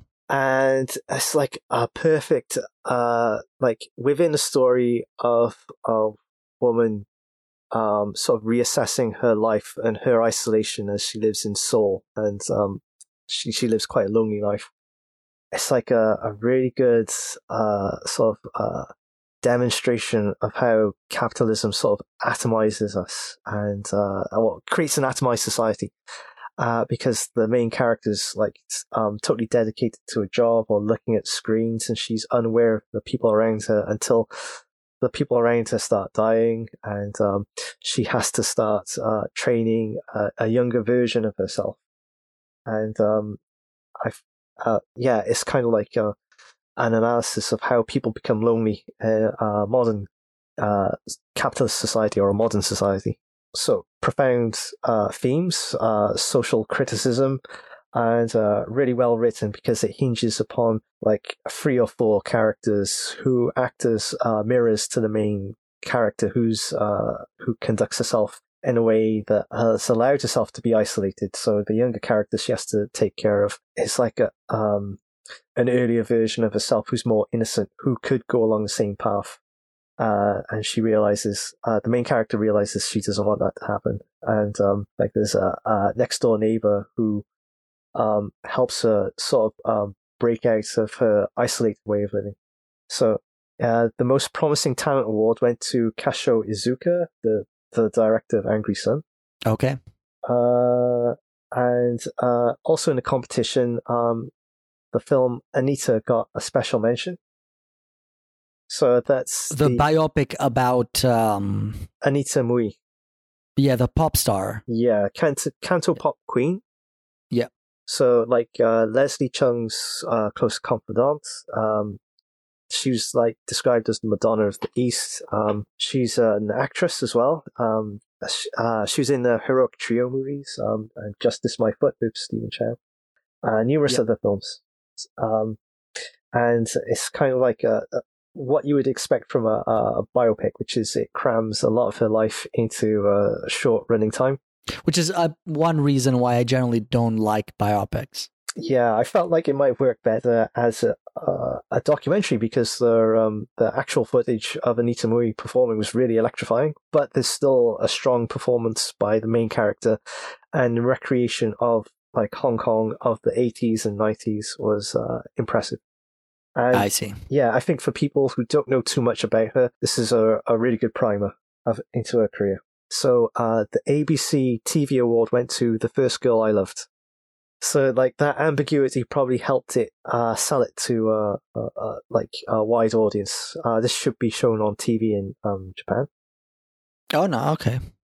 Uh, Yakushi Pearl Award, um, uh, which is uh, given to performers, went to and uh, forgive me for pronunciation, but Bayat Tsetseg, uh, Baya Jargal, uh, for the Mongolian film The Sales Girl, which is about uh, a humble and meek uh, physicist, physics student uh, at university who takes on part-time work uh, in a sex shop. And uh, it's like the blossoming of her character. She discovers another side to herself. And um, it's actually uh, it's not as creepy as it sounds. It's really well um, directed. Um, it doesn't feel exploitative in any way. And there's uh, the performance uh, which uh, yeah it did it did deserve an award. It really convinces. And uh, Yeah, this was this was another one that I was looking forward to watch, but it's one of those that I never I never heard back. So maybe they'll get back to me again for this one. oh yeah, I'll get to one because the premise sounded interesting. Or maybe New York Asian Film Festival, because it shows you another side to life in Mongolia. Absolutely, yeah. And uh, the Japan Cuts Awards for um, Japanese indie films went to Sanka, Nomads of the Mountains, Okay. by Ryohei Sasatani, um, which was. Uh, so this means it will be screened at Japan Cuts in New York. And it's set in the 60s, and it's a time of modernity as industrialization of Japan's kicking into high gear. And you've got the Sanka people who are like uh, nomadic wanderers um, who have faded from Japan now, as far as I'm aware. And a, a kid whose father is a bit of an industrialist um, encounters them, and it's kind of like the clash between modernity and tradition as uh, this kid learns about a dying way of life. Uh, the Housen Short Film Award, which is awarded to any short film playing at the festival, went to the Ukrainian film We'll Never Get Lost Together Again, which is about um, a Ukrainian PhD student uh, in the Near East. It Seemed like the country was Turkey, um, encountering uh, a young woman who's also from Ukraine, and the two uh, getting into sort of uh, touristic hijinks as they can't really communicate with locals. They're always looking for Wi-Fi. And um, I thought that, that was a short film, right? it was a short film, yeah, uh, and it it covers it's sort of like um, the Near East from a European perspective, and also how Europeans interact with each other because you've got like Russian characters and Dutch characters as well. So um, and yeah, I suppose like the the charm of it is like the ephemeral nature, like that matches the meeting of these two people. Uh, the ephemeral nature of the film uh, matches like these two people meeting and like a romantic holiday setting. Okay. Uh, Housen Short Film Award special mention went to Junko Abe of Bagmati River. So again, she gave a fantastic lead performance. Really, like interiority really came out on the surface of her acting as uh, she presents this sort of um, small character going through this arduous journey in order uh, as she wrestles with her emotions of mourning her lost brother. And um, the audience award went to Anita. So uh, yeah, I I imagine it's it speaks to uh, Anita Mui's sort of uh, lasting influence across Asia that uh, people responded so well to it that um, they like the Yeah, I was not. I was not surprised when I read that. It seemed. It seemed. Even though I didn't see the biopic itself, it's. It. It was sort of expected that it would be popular. I I think it's harder for um, sort of Westerners to understand, but like Anita Mui was uh, like, like huge. Yes. And again, you know, if you want to try to understand this film, is a good place to start. All right. So that that was it for the awards, right? Yep, that was it for the awards this year. Okay. So I think overall it was a very good a good experience and people people will be able to, you know, listen to this podcast to get an idea of the festival and of course read the reviews of the films on your website and on V Cinema. Uh, anything else that you want to conclude with? I think I think this episode went on for a little longer than our usual, but I think it's good because there was a lot to, a lot to go over. But any closing thoughts on the festival or on the films that we watched for the 2022 edition of the Osaka Asian Film Festival? Yeah, I thought it's a, a strong selection of films, and I liked that the uh, one of the major themes was um, sort of like breaking of barriers and um, between different groups of people, and presenting sort of progressive visions of how people can live together. Uh, this turned up in so many films where you had immigrants or different ethnicities and sexualities uh, on the screen, and uh, presented in a positive light or addressing issues uh, plaguing society uh, in ways that are accessible so audiences can understand more. I think it's a good selection overall of films. Okay. Uh, all right. So I think that was it for our episode. Uh, if you have any questions, comments, suggestions, etc., feel free to reach to us to our uh, through Twitter uh, at uh, heroic purgatory all in one word or at uh, heroic-purgatory.blogspot.com. Otherwise, I hope you enjoyed our discussion. I hope you have a chance to see these films somewhere, somehow. Uh, otherwise, everyone have a great day.